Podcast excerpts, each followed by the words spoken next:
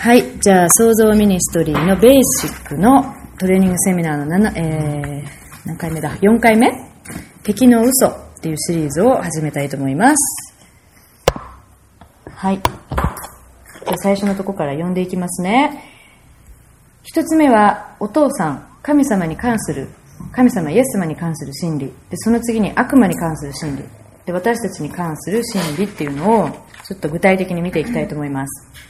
まず一つ目、父なる神とイエスに関する真理。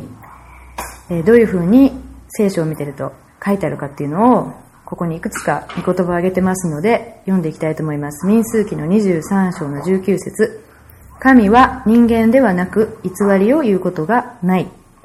またヘブルの6、18節には、神はこれらの事柄のゆえに偽ることができませんというふうに書いてあります。ここ英語で言うとままさに impossible。神様は impossible？不可能。偽ることが不可能な神様ですと書いています。またテトスの1の2。偽ることのない神がというふうに主語のところに書いてあります。ヨハネの14の6。イエスは彼に言われた。私が道であり、真理であり、命なのです。よく知ってるところだと思いますけど、この真理っていうのは偽りの正反対、truth ですよね。真理。つまり、神様は真実なお方で、信頼するに値するお方です。嘘で神から来るものはありません。イエスは私が真理ですと言われました。というわけで、真理は絶対的で相対的ではありません。これ意味わかりますか？私たちがどういう風に取ろうが、どういう風に感じようが、この人はこう言ってあの人はこう言おうが、聖書に書いている神様という方は、必ず信じてても信じてなくても真理な方。なぜかというと神様の中に嘘がないから。神様の中に今の御言葉で見たように偽りを言うことができない、偽りを持つことが不可能、その神様は、真理である神様は、嘘を言うことができないのね。神様は、なんていうの？神様に不可能なことはないってよく言うでしょ、不可能なことはないんだけど、実はあるよ。嘘つくことできない。でしょ？そういうふうに言うと、皮肉っぽく言うと、神様できないでしょ？病を与えることができないのも一緒？神様の中にないから。だからそういう罪の結果のものは神様の中にないので、ないものを与えることできないでしょ？愛がない人は愛を与えることできません。自分のお財布の中にお金ない人は、どんだけ貧しい人を見たって、施しをしてあげることができません。それと同様に神様の中には、偽り、つまり嘘というものがないので、神様は私たちに嘘を教えることが不可能です。っていうことが神に関する真理です。わかりますか？うん。例えばなんか、相対的なこと。私はコーヒーが好き。でも、柏さんはコーヒーは好きじゃない。どっちも真理やんね。柏さんがコーヒーが好きじゃないことは真理。私がコーヒーが好きなことは真理。それは相対的な真理だけど、神様の絶対的な真理は人のアイディアとか意見とか時代の流れとかファッションとかトレンドでは変わらない。そういう真理。うん、で、その真理は何かというと、神様が嘘がつけないっていうこと。それがまず神様に関する真理です。一つ目。わかりますか？今までのところ。次は悪魔に関する真理も見ていきたいと思います。これ正反対です。ヨハネの8の44。あなた方はあなた方の父である悪魔から出たものであって、あなたあなた方の父の欲望を成し遂げたいと願っているのです。悪魔は初めから人殺しであり、真理に立ってはいません。彼のうちには真理がないからです。彼が偽りを言うときは自分にふさわしい話し方をしているのです。なぜなら彼は偽り者であり、また偽りの父であるからです。今これ神様と正反対の真理が悪魔について書かれています。つまり、悪魔の中に真理は全くありません。なんで、なぜですか？ヨハネに書いてありました。彼は嘘の父だからです。ここのところはいいですか？悪魔の言うことの中で、あ、これは聞いといたらためになるわっていう真理はもう含まれてないんです。ね。彼は嘘つきです。嘘つきの父というふうに呼ばれてます。なのになぜか私たちは悪魔から来る嘘を真理かのように信じてるんですね。多くの場合。そこに問題があるんですね。まあ、それはちょっと置いといて、次、私たち、人間に関する真理を見ていきたいと思います。ローマの一章の25節彼らが神の真理を偽りと取り替え、作り主の代わりに作られたものを拝み、これに仕えたからです。ここに書いてるのは何かというと、人間である私たちが自由意志でもって神の真理を手放しちゃったんですね。神の真理ではなくて、悪魔の嘘の方をわざと取り入れた。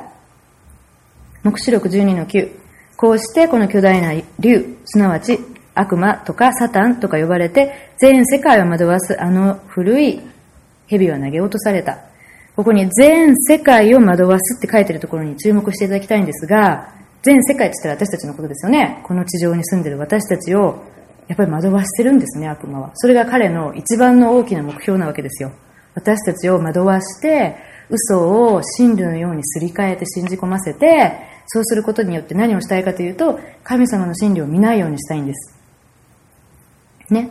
神様が私たちをどんなに愛してくださってるかっていう真理を見せないようにするために、私なんて愛されてないっていう嘘を真理のように思わそうとして悪魔は仕掛けてくるんですね。でその全世界を惑わすって書いてあるので、その影響下に私たち人間は残念ながら皆いるということです。その中で信じてる人も信じてない人もいますが、みんながその影響下にあるということは、私たちに関する真理です。わかりますか？嘘の影響下にあり得る？ということが私たちに関する真理です。もう一つ、信玄23章の7節彼は心の内では感情づくだから。この場所がね、すごく、あの、日本語の訳を読むと分かりにくいんですが、英語を直訳すると、どういう意味かというと、人は心の中で考えているような、そのようなものになっていくっていう、あの、英語を直訳するとこの箇所全然違うでしょ。感情図だからって言われても何のことか分かりませんが、何を言ってるかというと、人は心の中で思っている、そのような考えているようなものになっていくっていう直訳がふさわしいかと思います、この場所を。だから私は神様に愛されてるって信じてる人は、そのようなものになっていきます。でも、私は神様になんて愛される資格ないわっていうのを信じてる人は、愛されてないっていうような人がなっていくようなものになるということですよね。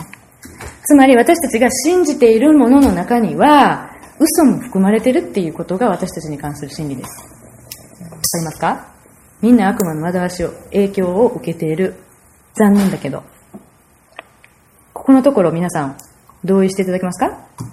私が信じているものの中の全てが全部真理や、全部見心と合うてるってそうなりたいけど、そうじゃないところが時々出てきては、神様の前に真理と入れて入れ替えてもらう必要やっぱりあるんですよね。ここで問題点を指摘したいと思います。私たちは皆敵の嘘によって惑わされてきました。多かれ少なかれ。みんなね。全世界が惑わされてきたからね。そのようなことは以下の理由からです。一つ目の理由。私たちは元来自己中心的だから。いやー、これ私には当てはまらへんなと思う人はすでに嘘信じてますよ。私自己中心的じゃないわ。あ、そうか。すでに嘘信じてるか。はい。でもそれを本当に救われて神様を知ったら、神様の意志を中心にしていきたいと願うようになってくるよね。その中で私たちが変えられて、自分のやり方、自分の生き方じゃなくて、主に神様どうやって生きるべきですかどうやって従ったらいいですかって聞いていけるようになるその過程の中にみんないますよね、やっぱり。プロセスの中に。いますよね、みんなね。2番目、私たちは皆他の誰かに傷つけられたことがあるから。やっぱり傷をつけられると、傷されると、被害者妄想、被害者としてのこうアイデンティティ。私は傷つけられた、私はやられた、私は被害者だ。っていう、やっぱり妄想だから本当は真理じゃないんだよね。傷をつけられても、その傷からいくらでも神様を癒してくれるし、その傷を逆に、その、ポジティブな力に変えて、チャレンジに変えて、乗り越える力に変えていくこともできるけど、傷を受けると往々にして人間って、特にそれがちっちゃい時、また愛されるはずの人から傷つけられたりするとき、例えば子供が愛を受けるはずの親から傷つけられたりすると、親にさえ愛されてない私はもう、値のないものだとかね。やっぱ傷つけられたとき、人間は往々にして嘘を信じやすいですよね。傷ついてなくて元気な時は、真理一生懸命見て、その通りだって思えるけど、傷いっぱい受けてる人は、真理が届かない人がやっぱりいますよね。わかりますか？今までのところ大丈夫ですか？三つ目、敵はその傷のところに入ってきて、私たちの経験と合致した真理と思えるような嘘を巧みに用いてくるから。ここら辺で悪魔が足掛かりをつこう掴んでくるんですね。傷つけられた心を見て、ほら見てみーって。あんたずっと鍵っ子やったんやろ？お父さんもお母さんもあなたを大事に愛してあなたと時間過ごすより仕事の方を優先したんちゃう？んこんな有名な会社でいい何？ポジションをもらっててそっちを自分の人生の目的でする方を選んだんちゃう？んあなたなんかほっとかれたんちゃう？ん自分で前あの何？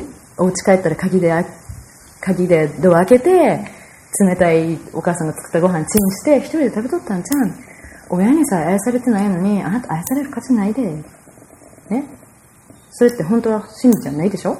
だけどそういうことを悪魔はやっぱりこう傷のあるところに言ってくる。そしたらその人はそういうアイデンティティ被害者としてのアイデンティティを持って育てる育つもんやから大人になるもんやから例えばあのもうちょっと成人して例えば恋愛関係を誰かと思ってそのご主人となるべく人があなたのこと愛してるよって結婚してほしいって来ても結局あなただって本当は愛してないん違うとかね。その愛を本当に素直に受け入れれなかったりとかそれは嘘のもとに私たちが信念を置いてしまってるから嘘を信じてしまってるから。なんか私たちの経験と合致した経験をうまくバックアップするような嘘をだって親だってあなたのこと愛さなかったんだから彼が愛するはずないやん。あなたの恋愛関係うまく続くはずないやん。結婚したって無理やでみたいなね。例えばね。でそういえばそうだよなって。その嘘を聞けば聞くほどそうだよなっておとんだっておかんだって私のこと愛してくれなかったよな。そうだよな。この人が愛すはずないよなってなってきて本当に恋愛関係が続けられないような実を結んじゃっている人。例えばの例ですがここの今言いたいことはそういうことです。私たちの経験と合致した真理と思えるようなだけどそれは嘘ですよね。神様この世を作られた創造主の神様があなたは尊いんだよ。あなたを愛するんだよって言ってるあなたを愛されるに値する人ですか？人ですよね。そっちが真理なのに嘘を言ってくるんですね巧みに。最初からね嘘を丸分かりな嘘は言ってきませんよ。そんなん信じるはずないもんみんな。だけど真理と思えるような嘘だからみんなが任されちゃうね。だよね。四つ目。そして私たちのものの見方が疑うことのない信念となってきます。最初の信玄のさっきのところで、心の内では感情づくだからっていうところの直訳を人は心の中で考えているようなものになりますよって言いましたけど、これがまさにそうです。嘘を真理として信じてしまったら、そっちの嘘がだんだん成就してくるように人生がなっていくのね。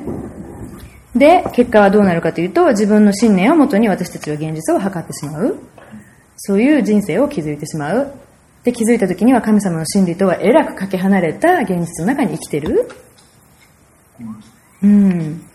キャロルさんがね自分の教えの中であの証ししてた面白い証があったんであのシェアしたいと思うんですが彼女自身が自分もすごくこういうことをやりこういう創造の働きをやる中で自分自身が何よりもいっぱい解放を受けてきた本人だそうのね。でこういう教えの中でいろんなことをシェアしてくれるんだけど、彼女はずっと、その、自分は、あの、興味を払うにも満たないような面白くない人間だって。誰にとっても魅力的でないその愛されるに、よく言ったら愛されるに値しない人間だっていう嘘をずっと信じてきてたのね。で、それはなぜかというと、彼女のお母さんが、今はすごくその和解のプロセスの中ですごく関係が深まってきてるんだけど、でもお母さん自身もすごく傷を受けてる人で、で、子供を無条件に愛せない人だったのね。大切な子供だって思うけど愛せなかった。だからキャロルがなんか学校でこんなことあってんお母さん聞いてって帰ってきても、もう聞けないのその話が。もうそ面と向かって娘に目を見て時間をとって家事やってるのをやめて今日は何があったの？キャロルってことができない人だったの。もういつも何かをしながら、はいはいはいはい。聞いて、聞いてないのが丸分かりの返事たまにそれを自分もしてしまってごめんって思う時があるでしょ親だったら。なんか、ははって忙しいから適当にごまかして返事してるみたいな時。でもそれがお母さんの応答の仕方だったんだって、ずっと。キャロルさんのお母さんの、キャロルさんに対する応答の仕方だったんだって、目と目を向け合わせて、ゆっくり私のために時間を取ってくれた記憶がないんだって。で、その時に彼女はお母さんを裁いたし、嘘を信じたのね。その嘘は何かというと、その私を産んだお母さんでさえ、私の話に耳も傾けへんねんから、私は大して面白くない人間なんやと。私はその愛されるに値しない人間なんやと。つまらない人間なんやと。っていう嘘を信じたそうなのね。で、そのことはずっと気づかずに大人になってきて、彼女がいろんな、他にもいろんな傷を受けながら、ある時、こういう教えをするのに、昔は人前に立てなかったんだって。その嘘をずっと信じてきたから、私が教団に立っても誰も話聞いてくれへんわ。って思ってたし、人間関係も高校の時から、中学高校の時から、本当に腹を割って話せる友達いなかったんだって。私が心を開いて話そうと思っても彼らは絶対受け入れてくれないって信じてきたから。だから最初は新しいクラス替えになってキャロルのところに電話かけてきて、来週の金曜日何々ちゃんと何々ちゃんと映画行くからキャロルも来ないとか言われても、わざと嘘のね、なんか、あ、その日は連絡入あの、もう予定入ってるわとか言って、行けても、わざと行かないんだって。行ったって絶対仲間外れにされるってもう、それが真理だって信じちゃってるから。だから最初からそんなして付き合うもんやから、そんな人面白くないでしょ？う最初は何回か誘うけど、毎回毎回言葉っていろんな理由作って、本当はこの人私たちと遊びたくないんじゃない？と思われたら、もう誘わなくなるでしょ、うん、そしたら、本当にそれが成就していくわけやん。キャロルなんか誘ったって絶対来ないよ。じゃあもう誘わなくていいよ、キャロルは。って言うから、ずっと一人ぼっちになるの、今度。自分が作ってる、自分が撒いてるのと一緒。信じてる嘘がそのまま本当になってるのね。で、そのまままたさらに大人になって、ビルさんとは結婚できたけど、それでもビルさんとすっごい結婚生活最初の、自分が、自分たちが解放されるまではもうもう離婚の危機まで行ったのね。自分は浮気して他に男の人作ってビルには愛されないって最初から思ってるからそんな人愛したくないでしょ旦那も逆に、うん、で愛されないなら他の男作って。だけどこの人だって本当は愛されない。もうそんなんばっかり。である時に本当にその教団に立つ前にもうわなわな震えてもう私こんなん教えないって私が話したってみんな途中で去っていくかもしれない。こんなセミナーやったって最後まで終わらせる自信ない。で、神様が、それ嘘よって、あなた嘘信じてるよってある時教えてくれて、お母さんを許すこと、またお母さんにそうされたことの中で自分が傷の中で嘘を信じたことを示されて、それを悔い改めたのね。そしたら神様があなたにどれだけの教えを今から世界中にね、持って行ってもらおうと私がどんな計画を持ってるか知ってるのかと。あなたを通して世界を変えていこうと思ってるんやでって神様がそっちの真理を教えてくれた。あなたのその生き証を伝えていきなさいって、世界の果てまで持っていきなさいって言われて、彼女が真理を受け入れたから今私たちこれ習ってんねね、日本にまで来てそれをやってくれたから、でも彼女はその解放を受けるまで、その真理を知るまでは、その人の前にも立てない人だったの。それほど真理は人をダメにする？ダメにするだけじゃなくて、神様が持ってるその人がやるべき仕事ができなくしちゃう。その人がやるべき飯ができなくしちゃう。でそれが何よりも敵の攻略なわけよね。ボブが、ボブの本当に飯を知ってやるべきことを神様の中でのびのびとやられると悪魔は困るわけよ。やっちゃんがそうやると悪魔は困るわけよ。だからやらないように嘘を教え込む？うん。わかりますかね？でもそこには絶対やっぱり真理を知って解放される必要がある。真理は私たちを自由にしますとあるけどまさにそれですよね。嘘によって本当にがんじがらめになっているところに私たちが神様の真理を届けるときに人は本当に自由になる。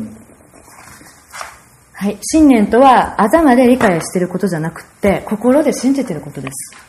情報は頭で受け取って理解として生まれてきますが、信念は心で信じ、実は信じていることが行動を生み出すんですね。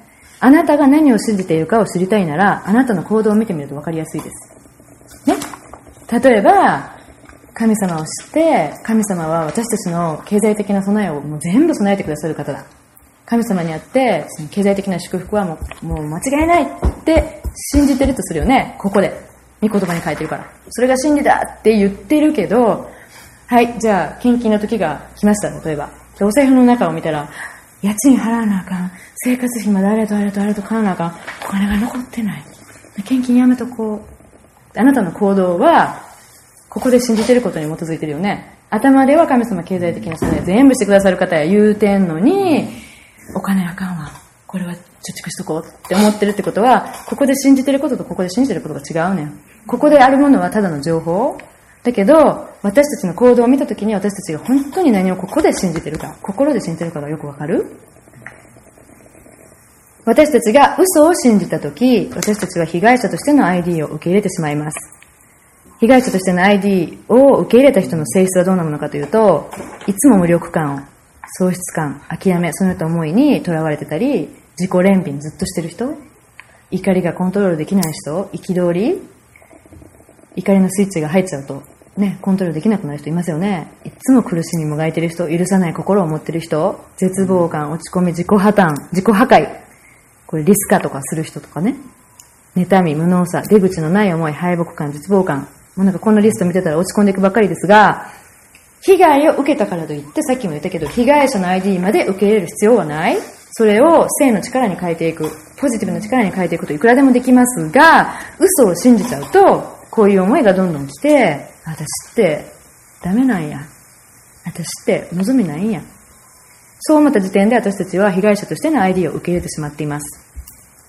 何か良くないことが起こった時に、またそれを阻止することができなかった時に私たちは被害を被ります。でもそれだけで被害者としての ID を受け入れる必要はないんですね。だけど敵の嘘を信じちゃうと、そこで被害者としての ID っていうのが形成されていきます。問題となるのは私たちの現実の一部が真理ではなく、神様の真理ではなく、敵の嘘の上に成り立ってしまうという点です。私たちが信じているからといって、それが必ずしも真理であるとは限りません。ここのとこ面白いよね。あの、いい例が、後にパウロと呼ばれるようになったサウロさんのことですが、サウロさんはダマスカスに行くまでの神様との圧倒的な出会いの前は、クリスチャンは殺したっていいって言って迫害してた人よ。そっちを信じてたのよ。クリスチャンなんか必要ない、クリスチャンはダメな人神を冒涜してる人あんな人は殺しちゃえって言って、牢屋に掘り込んで殺してた人やん。それが、パウロが、サウロが信じてたことでしょだけど神様から本当の真理を聞いて、今度は自分がそのクリスチャンになったんでしょ全然違いますよね。だから私たちが信じてるから言うて、それが本当に神様が言ってらっしゃる真理と同じかどうか同じじゃない時もあるよね。ただ私たちが信じているものが現実、私たちの現実になっていくというのは真理です。ね、私たちは自分の信じていることを真理だと思ってしまい、そこで悪循環が始まります。はい。今までのところ大丈夫ですか？真理は最初にも言いましたが、神の真理ね、絶対的です。私たちの考えていること、信じていること、意見、そういうようなものによって変えられはしません。でも、現実、私たちの生きている現実は、私たちが信じているものに基づいているから相対的です。ね、律子が信じている真理と現実と私が信じている現実とは一緒とは限らないこともあるよね。私たちの現実は私たちが神様の真理を信じた時のみ真実となります。真実となります。わかりますか？真理は変わりませんが、私たちの現実は変わります。私たちが嘘を信じた時から、私たちは束縛の中に生きることとなります。嘘は悪魔から来るからです。OK ですか？じゃここで敵の嘘の例を見ていきたいと思います。こんなんね、こんなこと思うかって、こんなん嘘に決まってるやんって思うよ。私は死んだ方がマシでこんなん信じてる人いるんかなって思うけど、本当に想像してる中で信じてきてるねんみんな。信じてきてるねん。で、それを、そんなん嘘だよって、御言葉に書いてないやん、御言葉にはこう書いてるやんって私たちが言ったところで、彼らはこれ真理や思ってるから入ってこないねん。だけど、そこに創造ミニストリーでは、神様から聞いてもらう。真理を。私たちがこれが真理ですよ、御言葉に書いてありますよ、何々さんっていうんじゃなくて、嘘を見つけたら、あ、それが嘘ですね。じゃあ、真理は何か神様に聞いてみましょう。っていうふうに聞いてみると、その人たちが思ってもみなかった方法で神様が真理を教えてくださいます。で、そこで本当に自由が生まれる、解放が生まれる。で、その中の嘘は本当びっくりするようなものもあるかもしれませんが、この私は死んだ方がマシだとかね。私には価値がない。価値がないって言ってしまったらなんか簡単かもしれないけど、この、この世の中で、例えば教会の中でも私には貢献できるもんなんかないわとか思ってる人いるでしょ私に何も益となるものあげれるものないとかって思ってる人。そんなん絶対嘘やん。聖書に書いてあるのは生徒一人一人の中に遺産があるよって書いてるけど、その人らそんなん聞いてもはぁって。私は違うわ。思ってる人いるんだよね。でもそれ嘘でしょ、本当は。これから先何にも変わらへん。いろいろやってみたけど無理。私は誰からも求められてない。誰も私のことを本当本当に大切に思ってくれてる人なんかいない。だって親だってそうじゃなかったもんってさっきのやつね。誰も私の真の姿なんか知らないって、これ仮面いつも被ってる私の真の姿知ったらみんなびっくりするで。みたいな思ってる人ありのままで愛してるよって神様の御言葉が入らないね。ね？いっつも気負ってないと、いっつもパフォーマンスしてないと、いっつもいい子してないと愛されてないっていう嘘を信じてる子たちは、大人になると、いっつもやっぱりそうやってやってんねん。だから、ありのままで、無条件で、あなたをそのままで愛してるよって神様の御言葉を聞いても、その真理が入らない。ここで分かってますよ、彼ら。何回も聞いてるから。でもここに入らない私は醜くて汚れて、ね、汚れている。これ多いのが、ちっちゃい時から虐待されてきた人。それは本当に信じてます、彼ら。私は失敗作やって。親にだって、本当は生まれてこんかったらよかったつって思われてたんやって。でも神様には、創造主の神様、私たち一人一人を作った時に、よくできたって言われたんよね。でも彼らにはその真理届かないんです。嘘を信じてる限り。誰も私のことなど愛してないあと、ここに書いたかな。えっと、いいことが続かない。なんかいいことが続いてる時に逆に、これいつか終わりが来るって思う人。何かがうまくいってる時、もうこれ長くは続かないって思ってる人でも神様の約束されてる私たちの人生は聖書見たら、えらい素晴らしいものみたいじゃないですか。ね長い弱いを、この人生の中で全うして生きる。それが神様の御心のはずやのに、なんかうまいこと言ってる時に限って、悪いことこるでって信じてる人？それ嘘ですよね。でもそれ信じてる人はいんねん、本当に。本当に信じてんねん。そうなってきたから。でもそれ信じてるからなってきてんねえとか自分一人じゃ私は何にもできないとか。いつも誰かに助けてもらうのは私は一人では何にもできない。ろくなことができない。とかね。で、これこう信じてるでしょあなた、それ嘘でしょって言われても彼らは、えー、って思うかもしれへんけど、神様がこれ嘘やでって、やっぱりミニストリーの中で示された時に、やっぱり彼らが、じゃあ真理は何ですかって知りたいよね。知りたくなります。で、それを神様は、その人たちが分かる方法で見せてくださるのがまた面白い。素晴らしいですよ。ね嘘っていうのはどんなものかというと、必ず御言葉に相反してます。必ず御言葉と照らし合わせると、もう一目瞭然。本当はね。で、嘘を信じた時に彼らが生きてる現実も、聖書の現実と同じく相反してます。嘘の上に成り立ってるから。うん。で、嘘を見極めたときに、やっぱり真理を聞いていく。ミニスリーの中で、これは嘘やなっていうのが見えてきたときに、彼らにまずそれを本当に悟らせて、真理を知りたいと思いませんか？見せてくれますよ。そして真理を受け取っていきます。で、またね、真理を受け取った後も、長いことその嘘に基づいて生きてきた人は、すぐまた嘘の方にせっかく真理を受けた私、私は愛されてる。私は神様にあって素晴らしい、その飯の上に計画の上に生かされてるって、ありがとう言って、いろんなピクチャーとかでこう真理を受け取ってんのにまた、同じとこすぐ悪魔がこうついてくるのね。今までずっと信じてきた嘘をもう一回信じ込ませようとして、あんなん創造ミニスとか言ってみんなで祈ったけど、あんなんその時の感情やで。現実見てみって。神様はそうやって言うてるか知らんけど、あなたのこと愛してる人ほんまに実際おる？とか言ってね。また言ってくんね、敵は。でもそう来ても、真理を続けて宣言してくださいねって、見せてもらった真理を忘れないでくださいねっていうのをすごくこう、なんていうのかな、励ましていきます。その中でものすごいやっぱりキーとなっていくのが、彼らが実際に自分で信じられない方法で絵を見たり、語られたり、聖書の言葉を、その、例えば前に予言されたのと同じのをまたメッセンジャーによって、そのリーダー一人一人によって語られたり、その神業的に神様に真理を見せてもらったら、やっぱり力強い。うん。あの、リードしてるカウンセラーが真理はこうこうこうこうこうですよって言うたところで、それはあなたの意見でしょって。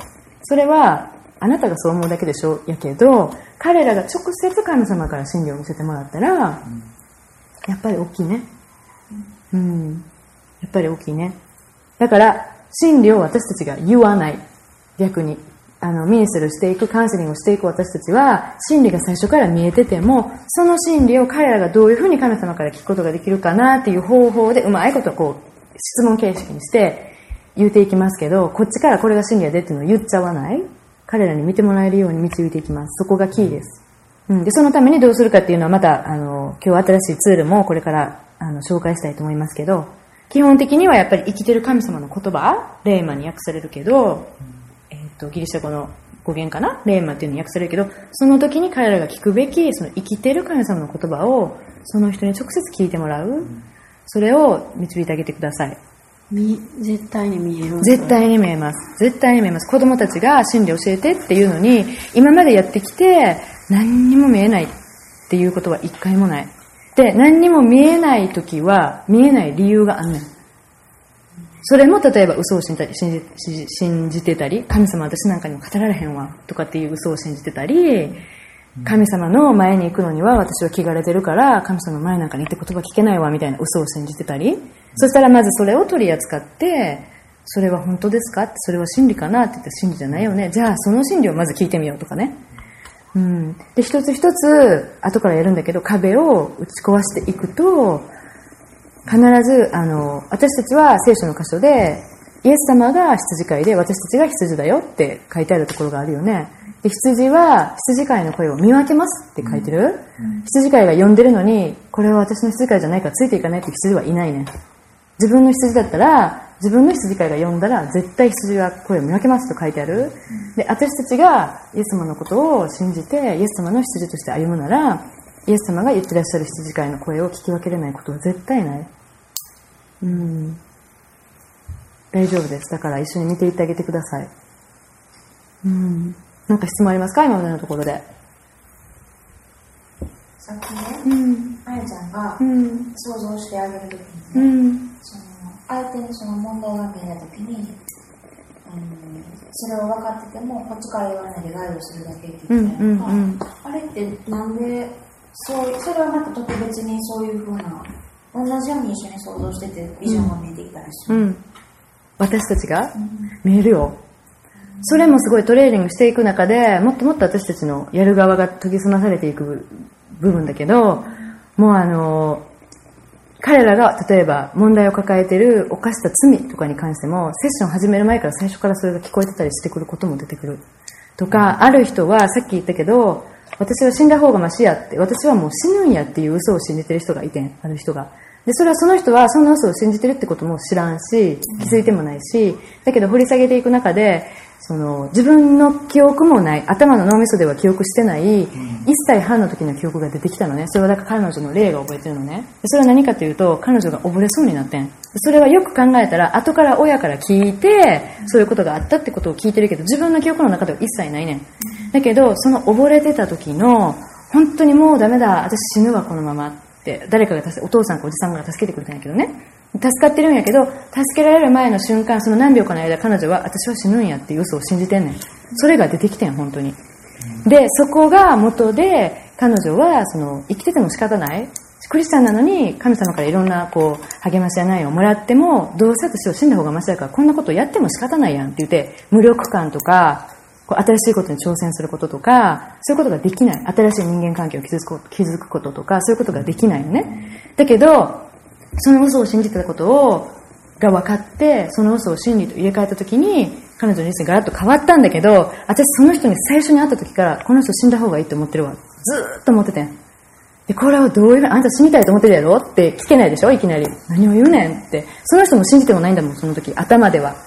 だけど信じた死んだ方がいいっていう嘘を信じてるなっていうのが最初からなんかじゃないけどずっと来てて思いの中にだからこれ絶対後から出てくるなと思ってメモの最初のところに書き込んでたのねそれでずっとやってるうちに掘り下げて掘り下げて掘り下げていくとその溺れた思い出が出てきたでその時にその言った嘘がを信じたのが出てきた、うん、でそれで初めて私あの時に死ぬと思ったわ。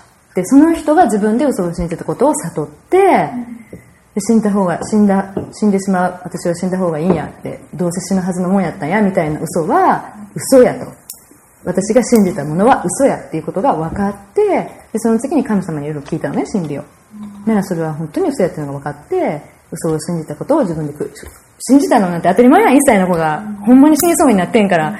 だけどそれでも嘘を信じた時点で私たちは束縛されちゃう、うん、でもそれを悔い改めて神様のところに持って行って傷癒されて真理を受け入れてそしたらその後今実を結んでるいろんなその人のこと信頼できないとか新しいことトライできないとかそういうこと生活習慣がガラッと変わった、うん、だから最初からリードする側がすごく気を止めてほしいのはそういうふうに最初からいろんなふうに出てくる知識の言葉とか感覚とか絵が見えたら絵とかそういうのは覚えといて書き留めとくのはすごく大切ね。だけどそれを最初からこの絵が見えてくるどう思うっていうふうに切り出しちゃうと彼らは何のこっちゃって思うからそこをいかに彼らが見えるように持っていくかがその醍醐味。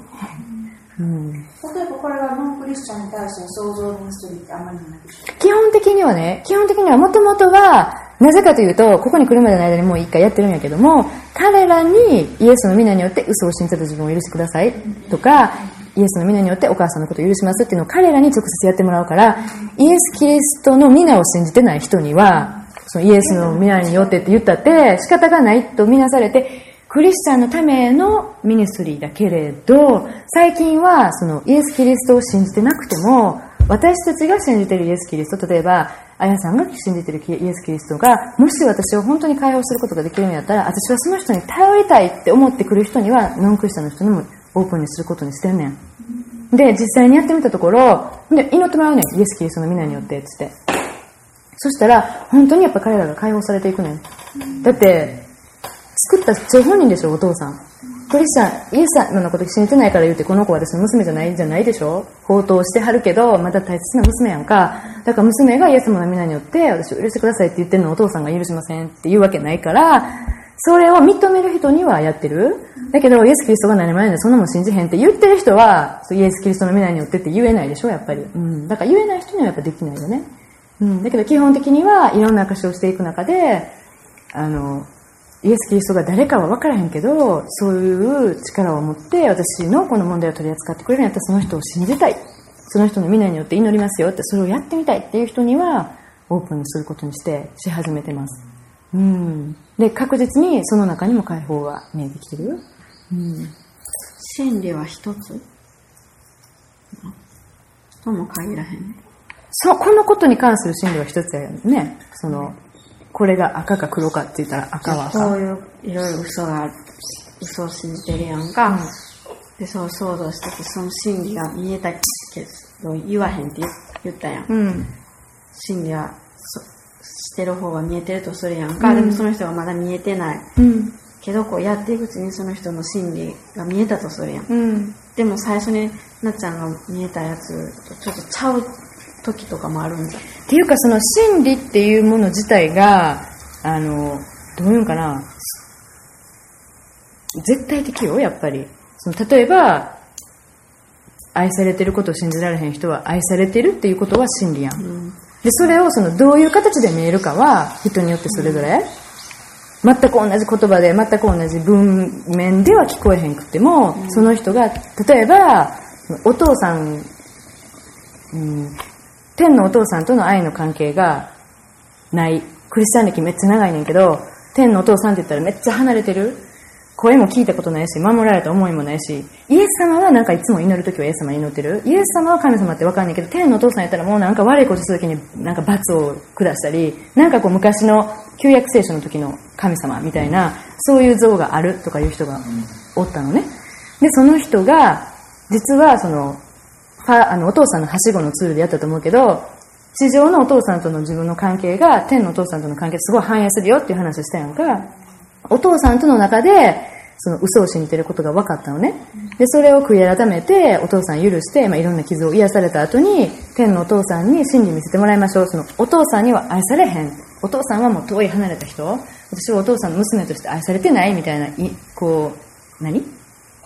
嘘を信じてはってんけど、真理はいやいやお父さんを愛してるでっていうのが真理でしょでもそれがその人にどういう風に伝わるかはもう千差万別、うん、その人の場合は、一回ここでシェアしたことあると思うねんけど、その自分の父親がお花屋さんをやってて、で、その娘さん、その人が生まれた時に、その娘さんの名前をカタカナのお花の名前で付けたかってん。ね。だけど、その時ちょうど戦時中で、その、カタカナはアメリカのものを指すっていう、あれがあったもんやから、娘にカタカナの名前、そのアメリカのものの名前を付けるなんてありえへん。そんなものはその、国に反する、天皇に反する。みたいな、あれがあったもん、風潮があったもんやから、お父さんは泣く泣く娘の名前を、なんか、ひろこか、けいこか、まゆみか、なんでもいいねんけど、普通の日本の名前にしたわけ。で、彼女はずっと自分の名前が大嫌いやってん。だから大人になっても友達となんかたま久しぶりに会った人に間違えた名前で呼ばれてもいや例えばやっちゃんがねあ久しぶりややすこちゃんって言っていや私やすやすえよって言うやん。やけどそれを直すこともせんかったん。もうやすこって言われてやすこのままで言うわって言うぐらい自分の名前が嫌いやってん。だけど神様にあなたがどれだけこの人のことを愛してるか真理を見せてくださいって言った時に、地上のお父さんが付けたかった名前で天のお父さんが読んでん、その人のことを。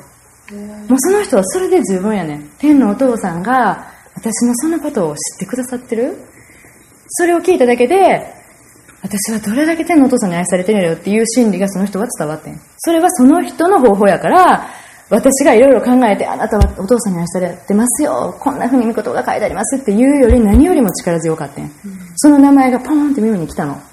で、それを天のお父さんがその人のことを呼んでくれてたのね。なんで神様そんなん知ってんねんって。知ってるに決まってるやん。だってお父さん私のことこんなに愛してんねんもんって。だからその神様はあなたを愛してるよっていう真理をその人は地上のお父さんがつけたくてつけたくって諦めたその昔の名前で呼んでくれたことで分かった。でもそんなもん私には絶対思いつかないでしょ？だけどそれをなぜか、なぜかってそれはやっぱ神様やけど、真理を見せてもらいましょうっていう時に私が聞いた質問が何かというと、神様があなたのことを呼びたい名前があると思う。それは何ですか？って聞いてん。で、それは、そんな話全然知らんのよ、私は。だけど、精霊様にその質問をしなさいって言われたから、したのね。そしたら急にその人がブワーッと泣き出したん。なんでそんなことが分かったん神様って。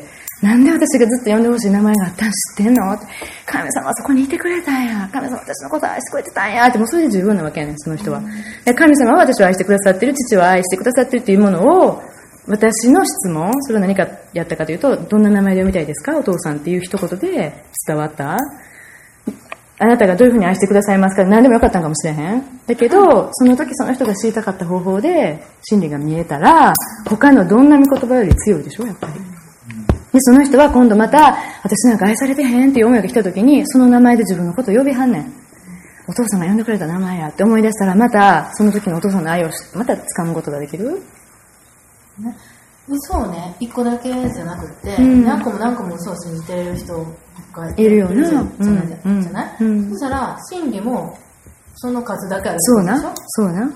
その数だけあるな。でもそのことに対する真理は一つしかないよね。そのことに対するね、そうね。一つ一つね。そうね。だから私が最初にこの人はビジョンが、とこの人が言ったビジョンが違ったとしても、また違うところで、また私が思った真理を、出てくることもあるな。見ることがあるあるよな、そうやな。でも、その一個の嘘に関する真理は一個しかないな。だけどその人が何個の嘘信じてるかによるよね。出てくる真理の数もね。それはその通りだと思います。はい。今までのところ質問ありますか？他に。大丈夫ですか？はい。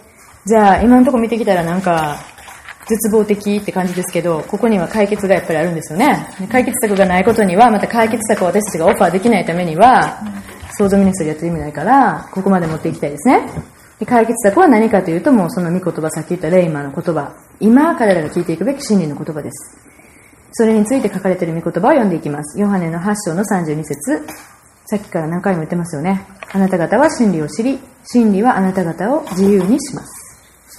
ヨハネ8章31から32、これ、この手前の部分ですね。もしあなた方が私の言葉にとどまるなら、あなた方は本当に私の弟子です。そして、あなた方は真理を知り、真理はあなた方を自由にします。だからやっぱり神様が真理の源だから、神様からもらわないことには、あの人はこれ信じてる、この人はこの信じてる、子育てについても、夫婦関係についても、子供の教育についても、どれだけいろんな人のアイデアありますか？それのどれが本当に神様の真理と一致してるか、山ほどある中から、やっぱり神様の真理を私たちを信じていきたいし、教えていきたいでしょ？だからやっぱり選ばないといけないってことだよね。この人が言ったからこれが真理とは限らない。で自分が信じてるから、それも真理とも限らないっていう、やっぱり現実を見たときに、じゃあ、神様の真理は何なのか？でそれが本当の真理だよね。で、その真理を私たちが知ったときに本当に自由になっていく。ヨハネ17の17。真理によって彼らを清め分かってください。あなたの御言葉は真理です。第一ヨハネ2の27。彼の油が全てのことについてあなた方を教えるように、点々点。その教えは真理であって偽りではありません。またその油があなた方に教えた通りに、あなた方はキリストのうちにとどまるのです。ね、神の約束は全て真理です。全て本物です。私たちが求めるなら全て成就していきます。だってそれが与えたいもんだもん、お父さんの。ね。私たちが神の真理じゃなくて嘘を信じて生きているのを一番悲しんでいるのはお父さんやね。うん、自分の心理の方に、なんで来ないんだろう、この息子は、この娘は。一番悲しんでるのはお父さん。私たちが、お父さん心理してよって言って見せてくれないはずないよね。どうした？さっきからめっちゃ笑ってたけど、うん神様が書いてくれたダイエット本とかないんかな？ダイエット本？そう、自分で書いても。神の御言葉を通して私たちは真理を知ることができます。神様は私たちの信じてきた嘘を見せてください。私たちは私たちの信念を、私たちが信じていることね、を変えていく責任を取ることができるのです。でそれはどうやってやるかというと、今までにもやってきましたけど、彼らにイエスの皆によって実際に宣言して、実際にチョイスして、してもらいます。嘘を縛ったり、傷つけてきた人を許したり、裁いたことを悔い改めてそれを縛ったり、束縛があったらそれを打ち砕いたり、あと見せてもらった真理を宣言したり、私たちの傷の癒しのために痛みのところにイエスもお招きしたりする。これは全部本人が、来てくださってる本人が自分の意思でやってもらう。私たちが無理やりすることではないですね。はい。イザヤ55の11。そのように私の口から出る私の言葉も虚しく私のところに帰っては来ない。必ず私の望むことを成し遂げ、私の言い送ったことを成功させる。これなんでここにこれを書いてるかというと、今上に挙げたこの嘘を縛ったり傷つけた人を許したりっていうのは、ある人には空を打ってる言葉にしか過ぎないわけよ。イエスの皆によって私の傷つけた母を許しますとか言ったって、それがどうなのって思うかもしれないけど、もうまさにそれをやるために創造ミニストリーやってるんです。なぜかというとそこには絶対力があるから。私たちがそう信じるから。で、本当に真理を知って真理を宣言した人が本当に自由になってるのを、御言葉に書いてる通りに自由になってるのを本当に見たときに、そのお手伝いをすることの中で得た、経験することができた特権を本当に味わうごとに、もうやめられなくなりますよ、これ。うん。本当に神様が生きるべき人生をまた一つ踏み出すことができた人たちの歩みを見ていく中で、こう、嘘を縛ったり、許したりしてることの中に力がないと思わない。力あるよ。その人たちの人生が本当に変わってる。うん。私たちが神の御言葉を心に信じたとき、真の御国の子供としての神様の約束の現実を生きる人生を歩むことになるのです。これこそが神様の計画ですよね。で、毎日毎日それに近づいてるわけですよ、私たちは。どうですか？大丈夫ですか？ね、だからやっぱりこう、嘘を暴いていって、そうじゃない真理を一緒に見ていくことが創造セミナー、ミニストリーの中の大きな分野となっていきます。で、それをしていくための具体的なツールを質問がなければ、最後のページ、少しだけ分かち合いたいと思います。敵の嘘を見分けて神の真理を知っていくためのツール。The wall これ壁と呼ばれてます。その人が同じ痛みを痛みを味わうことがないようにと自己防衛のために作ったものを壁と呼びます。ある傷を受けた人は同じ傷を受けることがないように自分の周りに壁をね、立ててしまいます。自己防衛。で、それはその、それがある限り安全かと思うねん。ね。それがなくなった方がまた、またいつ攻撃受けるかわかんないから、壁がある方が安全かと思うんだけど、その人が壁の中にいる限り、神様の召されている素晴らしい人生歩み出すことはできない。なぜかというと神様も入ってこれないから。ね、神様は無理やり私たちが神様助けてください、来てくださいって言って心を開いてないのに、無理やり私がこうしますって入ってこない神様でしょ？神様のご性質じゃないでしょ？だからこうやって一生懸命自分で壁を立てて、神様じゃないものに守ってもらおうと思ってウォールを立ててる人のところに来て、神様が触れていくことできないんですね、やっぱり。なので、安全かもしれないけど、神様も働けないから、実は、あの、牢屋みたいなもんなんだよね。やっぱり束縛ですよね。で、その、あの、壁の中のいくつかのパターンを見ていきたいんですが、大きいのがこれ実は怒りなんですね。怒りがどうやって守るねんって思うかもしれないけど、自分が先に切れることによって攻撃されるのを避けてんね。怒られる前に怒るわかる？攻撃される前に先に自分で攻撃しとくねん、人のことを。自分が怖いって攻撃的になってたら向こうは攻めてこないんでしょ？だから、実は怒りのコントロールができない人とか、怒りのスイッチが入っちゃう人とか、そのその問題持ってくる人多いんよ、実は。子育ての中でも、どうしてもダメやって分かってるけど、スイッチ入ったら私コントロールできないねって言うて、まあ、悩んでるお母さん結構多い。でその人らは何かというとその怒りで壁を作ってんねんね。これも自己防衛です。あと、拒絶。これも、人に拒絶されるのが怖いから、拒絶される前に自分で拒絶しとくね。さっきのキャロルの例がそうですよね。どうせ愛される、話されることないから、もう最初から、デートの誘い来てももう断っとこう。最初から人を拒絶する。で、それも実は、セルフディフェンス、自己防衛の壁なんですね。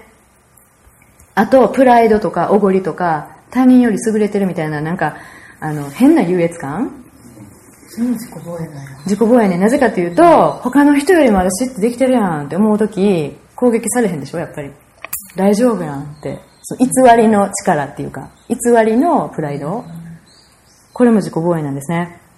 攻撃されなくて済むと思ってね。だから変に、変になんかこう上司でも、プライド高くって、なんか、なんていうのかな、こう、つける島のないような人いるやん。もう最初から。そういう人って実は自己防衛でそうやってやってはる人もいるね。うん。あと絶望感とか期待。で、これがなんでカフェなんかなと思うかもしれへんけど、どうせ裏切られるんやったら最初からもう期待しない。ね、期待しても裏切られるぐらいぐらいやったら、もう最初から期待せえへんっていう、その、もう最初から失望、絶望、もう期待しないことを受け入れてしまってるような人、これも実は自己防衛。あと現実逃避ね。傷つきたくないからすぐに、すぐに現実から隠れちゃう。現実に向き合おうとしない。問題目の前にあんのに、傷つきたくないから問題ないかのように振る舞う。蓋だけ閉めて何もなかったかのように前進すんねんけど、その部分はずっと残ってるんですよね、臭いもの。そうやって生きてきてる人いっぱいいますよ。自分で尻拭い一回もしたことない人。いっぱいいっぱいゴミダメの中入ってんねんけど、蓋閉めてる限りは大丈夫って思ってる人。でもある時そのゴミ箱がいっぱいいっぱいになって、もう蓋閉められへんくなる時が来んねん、やっぱり。そしたらもう大変。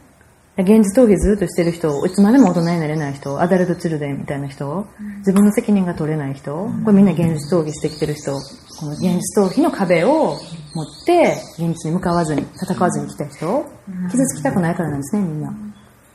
あと孤独。ん？ニートとかもそうやね。うん。いつまでも自分の責任が取れない人。やっとてもうたら楽やもん。傷つけへんし、何でも人のせいにできるし。うまくいけへんかっても、その、おかんがしたからやんって言うといたらしまい。そういう人は往々にしてやっぱりそういう壁、現実逃避の壁の中で自分をかくまってる。あと孤独感。一、うん、人でおる方が安全や。傷つけられるぐらいやったら、人間関係も結ぶのやめようって。うん、こういうのも、えー、壁の性質を表すものです。だから今の出てきたような怒りとか拒絶とかプライド、絶望感、現実逃避、孤独みたいなものを指し示すような話が出てきたら、あ、この人壁持ってるんちゃうかなっていうふうに私たちが見ていくツールです。うん、で、その方向でちょっとこう突き進めていくと、だんだん本当に壁が見えてくる人が多いですね。壁がある限りそれが健康的な、また聖書的なものでなくても、とりあえず守られて以上安心できるね彼らは。ね。ななんか嘘物でも守られてる限り大丈夫って思っちゃう？で大丈夫って思ってる人は逆に言うと、本当の助けの源、つまり神様から助けをもらうことはできないでしょ。大丈夫やってね、曲がりなりにも思ってる人は、不必要なその壁が実は神様との関係の妨げとなっています。本来私たちの守りは神様から得るべきですよね。なので、持ってる壁を神様のところに持って行って、壁を砕いて、潰して取り去ってもらって、今度はその守りを神様からもらうように導いていくのがこのツールです。で、実際のプロセスは下に書いてあるのを読んでいきたいと思います。まず、その壁が見えてきたとする。その怒りって実は自分を守るために起こってませんって、それがそうやって見えてきたとします。自分の前に壁があるっていうのが見えてきたとします。そしたら、その時点で精霊様に聞いてみます。精霊様、この壁を取り除いても大丈夫ですかって。安全ですか？で、これは、ここから進むステップは、必ず彼らの了承を得てからステップを進めてください。なぜかというと、彼らが本当に神様に持って行ってって思わない限り、その壁絶対どこにも行かへんから、私らがいくら消えろ、消えろとかって言っても、結局彼らがその壁にしがみついてる限りは神様絶対働けないから、聖霊様にまず、大丈夫ですか？っていうのを聞く。で、これ大丈夫、私たちが聞くの。本人が聞くんじゃなくて。本人に答えを見てもらうの。聖霊様、この今からこの人の壁をあなたのところに持っていきますあなたに取り除いてもらうけど、大丈夫ですか？って安全ですか？って持ってけますか？って聞いて彼らがイエスかノーかを聞くの。うん。ああ、彼、ああ、向こうがね。向こうがね。で、彼らが、のいや、怖いって言うてる限りは次のステップ進めない。だからもし怖いって言うんやったら、なんでこの人怖いんですかって。なんでそれを聞いていかないといけない。それで彼らが、分かった、こんなんいつまでも自分でしがみついとったって、怒りのスイッチを、こう、スイッチから解放されることはないと。じゃあこの壁を神様に打ち砕いてもらって、神様からじゃあ壁もらいたい、守りもらいたいって、彼らが思った時点で次行く。っていうのはね、壁で守られてると思ってる人に壁取ってるの怖いの。実際に。だって人の前で裸になるようなもんじゃない何もなくなるんだもん。みんなから見えちゃうし。でもそれを神様が絶対守るから大丈夫でって言ってもらって初めて、じゃあ壁取り外してって言えるわけでしょだからそれを本当に大丈夫ってあなたが本当にいてくれますかってこの形じゃなくてもいいけど、今から神様この壁を取っていくけど、あなたが本当にやってくれるって、本当に最後まで導いてくれるかとか、さっき言ったみたいに安全ですかって大丈夫ですかっていうのを聞いて彼らがい行きます。次のプロセス進めます。神様に委ねますって言えて初めて、次のステップに進んでください。でも、その、例えば、うんすぐ消えるまで守ってるとするやんか。うん、怒りの壁を持ってる人ね。でもそれはその人が自分が怒りの壁を持っとうと思ってない。いやいや、最初に話してる中で、うん私たちが見極めてんねん。子供となんかしてても、うんじゃあそれは壁やねってその人に言うってこと？そうそうそうだからその人は自分が壁と思思っって。やっと思ってないだけど、どうしてそれ怒るか分かりますかって。なんでその時にあなたが怒ってるか分かる、って聞いてって、うん実は、その怒ってる最中に自分が攻撃されることを避けるために怒ってないですか？とかね。うんでもそうでもそれもそうそれを思わへんって言うからそう思わへんのやったら壁じゃないんかもしれない。ただのその人の切れやすい性格なんかもしれない。別のところに、分からへん、すごい怒りやすい父親がおってその父親を裁いたから同じ。で、例えば私は絶対父親のようにならへんとかいうような誓いを立てとって、それがそのように成就してる人もおる。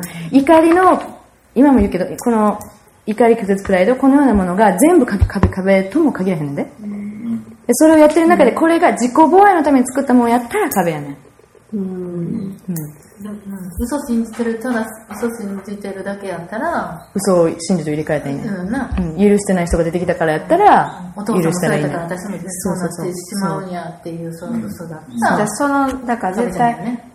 元のあれがずっと出てくるってことね壁なんか嘘なんかそうそうそう。出てくる出てくる。出てくるときに、これが怒りが自己防衛のためにやってる怒りやったら壁やでっていう情報が私たちの頭の中になかったら、怒ってんの言うたって、そうですか。で、どこに根があるんですか？ってずっとやってなあかんやろ だけど自己防衛のためにやってるっていうのが、例えば、父親が酔いだくれで、飲んだくれで、母親ぶん殴っとって、それがお父さんの、なんか自分の力を表すための方法やった、みたいなお父さんがおったとするやん。でさ、お酒飲んでない時はもうなんか、ちんちこ前みたいになってて、ね、そんなお父さんがおって飲んで殴ってる時だけ自分は強いと思ってたような、そんなお父さんだっているやん。で、それを見てる時にその男の子が怒ることは、その自分の力を表すための、うんね、攻撃で自分を守るためのあれなんやっていう風に彼が嘘を信じてたら、自己防衛のために使ってるでしょ、怒りを。そういうのが出てきた時に壁やなっていうのをこっちの中で判断していく。難しい難しいよ。難しいよ。うん。だけどな、あの、多くの人の場合は、これが壁ですか？壁ですか？とか言わんでも、壁の時は壁も見えてんねん。最初から、なんかものすごいでっかい壁で向こう通り越えられへんわとかね。彼らの中で最初から、で、それをよく受ける人。それの壁は何ですか？って聞いたら、急にお父さんにずっと、その怒って怒られとった絵が見えてきたり、あ、それは怒りの壁なんや。怒りのなんか、問題ないって、一回切れたらコントロールできひんとかってなりませんか？ってなるなるって、その辺で傷、その辺でつ、あの、なんていうの？ピッてくる方が多い。逆に。こっち側でこれが壁なんやろかどうやろかっていう風にやるより、壁の時はもう壁っていうのがすごく分かってくる。うん。まずなんでかっていうと、神様以外のもので自分守ってるところがいっぱい出てくる嘘とかを通して、で、その嘘が何なんかで、あ、それは絶望感やなとか、それは孤独感やなとか、怒りやなとかっていうのを見極めていく。うん。でもそれも、壁っていうのが分かって、それが何か分からないから、この壁何ですかとかって聞いてもいいねん、神様に。この人が壁みたいなの見てるなんかレンガがいっぱい敷き詰められててめっちゃ高いわとかって言って見えたら、その壁なんですかって言って聞いたんよ。分からないことを全部聞く、神様に。ほんならその人がびっくりするような思い出を思い出したりとかして、それが何やったかっていうのは心配せんでも出てくるね。出てくる。うん。で、壁やって分かったらやね。分かったらこのことをしていくんで、毎回毎回の想像の中でいつもみんな壁出てくるってことはないよ。うん。だけど、こういうことが自己防衛のためになされてるっていうことは、つまり壁があるんやっていう知識が私たちの中でやっぱなかったら、そっち方面での高い策を切り開いていくことができないから学んでるツールの一つとしてね。はい。いいですか？で、1のプロセスで OK やってみるわってちょっと怖いけど、イエス様に取ってもらうわっていう OK が出たら、その時点で神様に委ねる祈りをしてもらいます。彼らに言ってもらいます。聖霊様、あなたにこの壁を壊す許可を与えますと。もう委ねてもらう。で、その壁が実際に何なのかここで聞いてるんですね。聖霊様この壁なんですか？って言ったら絵を見たり、言葉で言われたり、感覚で言われたり、さっきも言った怒ってるお父さんの絵が見えたり、一人でなんか暗いところでとどまってる孤独感と自己憐憫のね、ガチガチになった自分が出てきたり、いろんなものが出てきます。で、その時点で何かが見えてきたら、次に私たちが祈ります。神様これから壁を壊していきます。今まで守ってくれた壁を取るのはすごい不安ですと。壁を壊すときに、この人が倒れてしまうことがないように守ってください。で必要だったら守りの天使も送ってくださいって言って、守るために、彼らの守りのために祈ってあげます。壁に向かって命じます。イエスの皆によって命じる壁を崩れ落ちよ。これやってもらうねん。一緒に。で、この時にね、面白いんだけど、手を打ち鳴らすねん。パーンなんでって思うかもしれないけど、これは実際に、あの、脳神経外科で、クリスチャンのカウンセリングをずっとやってる、アイコ・ホフマンっていう人の教えから取ってんねんけど、ベテルチームが。そのパーンっていう音をした時に、脳みその中にあるシナプスとかっていう神経回路があるでしょ？こっからここに渡る。そのね、嘘の、嘘に続いとった神経回路がピッと真理の方に入れ替わんねんで、本当に。そういうことが脳みその中で本当に行われんねんで。クリスチャンじゃない人でも。クリスチャンじゃない人でも。音で。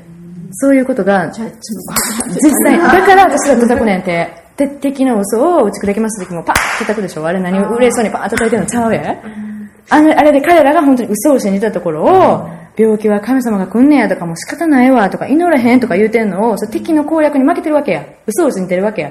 その嘘に言ってる回路を真理の方に切り替えてんねん、パーンで。誰やったの？りこさんやった。2回叩いて。1回でよかったんやったっけ？で、2回でまたかけそれは大丈夫や思います、2回でも。これもほんまにね、これ一緒に叩いて、一緒に叩いてて、アホみたいな思うかもしれんけど、叩いてもうて、ほんまに力あるよ。ほんでね、彼らの中でほんまに、切り替わったわって、この間やった人、東京から来た人は、ほんまに変わったわって一人言った人おったよ。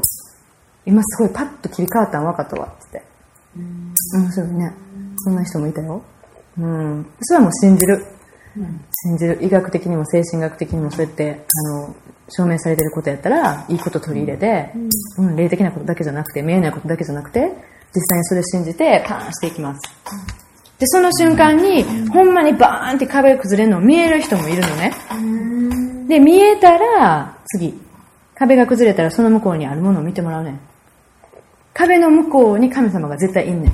神様、神様、さっきも言ったけど、自分で慌てる以上神様が入られへんから、神様を閉じ込め、あの、締め出してた壁でもあるわけね。だから、その向こうに神様が絶対いるはずやから、何が見えますかって。とか、壁の代わりに何くれますか？とか、壁の向こうには何がありますかっていう、その神様の真理、神様に出会ってもらう質問をここで投げかけていきます。でその時にほんまに向こうに神様が見えたり、イエス様が見えたりする人もおるし、ただ、もう感覚としてすごいあったかいとか、光がわーってすごい眩しいとか、真理がパーンって見えたり、それはもうその人によって違うけど、絶対神様おるから絶対見えます。で、見えない場合はまだ壁が崩れてない場合もある。で、うまいこと崩れて真理が見えた人には、じゃあ壁の向こう側に歩いていってって、その今見えてるもののところに歩いてみてくださいってこう自分の中で想像してもらう。で、実際にほんまにこう飛び飛びの、なんていうの？乗り越えて行ってもらうとか、その中でこう実際に思い描いてもらいます。でね、まだパーンやっても一部の壁が残ってる人もいんねん。なんか、あの、一人はね、あの、レンガの壁やって、うん、一番上のレンガがポンって一個だけ落ちた。だけどまだ全部壁。まだ無理って。で、その時はどうするか？もちろんどうやったら残りの壁が崩れますかっていうのをやったらいいんだけど、残りの壁を打ち壊すためのツールをくださいと。そう、真理をバーンって言うだけじゃ、一個だけだったわけよね。もっとなんか他の嘘を信じてるかもしれない。あるいはこのツールで登ったらいけるよっていうものを神様ほんまにくださる、なんか、あの、や、ロッククライミングみたいなもので登りはってんけど、その人は。でもそれは神様が本当にくれて自分で神様とやってるんから、ほんまに解放があるんで、勝手に思い浮かべてはるんやったら、ただのね、妄想やんか。そんなんじゃ、ね、解放されへんから、でも本当に神様に聞いたら、もらって登った人見たよ。やし、ツールもらって、ボーンってしたら崩れた人もいたし、うん。で、半分しか崩れてないから、まだ光も見えてる。半分しか崩れない。まだなんか、自分の性よりも高い。でも光が向こうにあるって。で、神様どうしたらいいですか？ツールくれますか？って。ツールはもう上げてるって。ただ乗り越えて、乗り越えといてって言われて、えー、できんの？って言ってみたら乗り越える。ポーンって乗り越えた人とか。飛んでみたら、おー飛べた人とかね。それもみんな、ね、自分で見るから、ね、見えるんで。なんかそれって固まってね、うん、同じような、あの、壁やった？そういう。うん、いろいろ。全然やっぱり違う。うん、あの、牢屋みたいなところに入れられてた人、深い深いところの牢屋に入れられてて、上に、なんかだから井戸の中みたいなんで、上に丸い、うん、穴が開いてるだけみたいな人もいたよ。うん。そう。で、これで、砕かれるまで何回もだから6と7をやりやり取りせなあかん。生き返り生き返りせなあかん人も出てくる時もあります。だからね。うん。で、9番目、もう一つネックとなってくるのが、この許してない思い。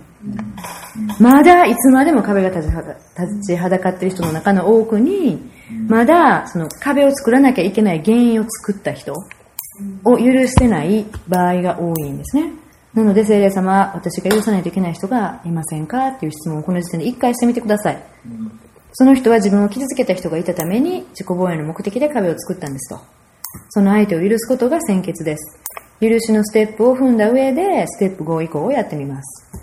この辺も、だから、いや、その人のことはどうしても許されへんっていう人にはやっぱ壁壊されへんね。うん。でそこまで必ず彼らリードで、彼らのペースで進めていきます。うん。面白いね。今まで他のもので自分を守っていた人は壁を取り去った後は神様、イエス様、聖霊様に直接守ってもらえるという真理を知ることができます。神との関係が修復され、ますます親密な信頼関係を築いていくことができるようになります。私たちは皆壁の内側ではなく、外に出て初めて、本当の意味で神に召されている真の目的に沿った人生を歩むことができるようになるんですと。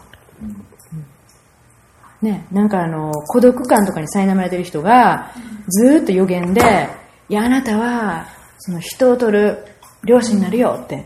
あなたは全世界に出て行って、その、エヴァンジェリスト、伝道師として国を変えていく人になるよっていう予言をもらってるとするやん。だけど人に会うのが怖い、孤独感に苛まれてる人、自分が壁作って人に会えないような人が、人と話されへんのに全世界出て出て行って伝道師になるはずないでしょ？彼はずっとそんなありえへんありえへんありえへんと思ってた。でも壁を打ち壊して、ね、孤独感の霊と、本当に、ね、あの、対決して、縛った後に、本当にその人が伝道師となるべく神様の御心を本当に受け取って歩むことができるようになったとかね。だから壁の中にいる限りは神様の計画のうち歩めないよね、やっぱり。神様が触れることができないから、導くこともできないから。どうですかね。一応以上で今日のティーチングは終了ですけど、もし質問とかあれば。自分の想像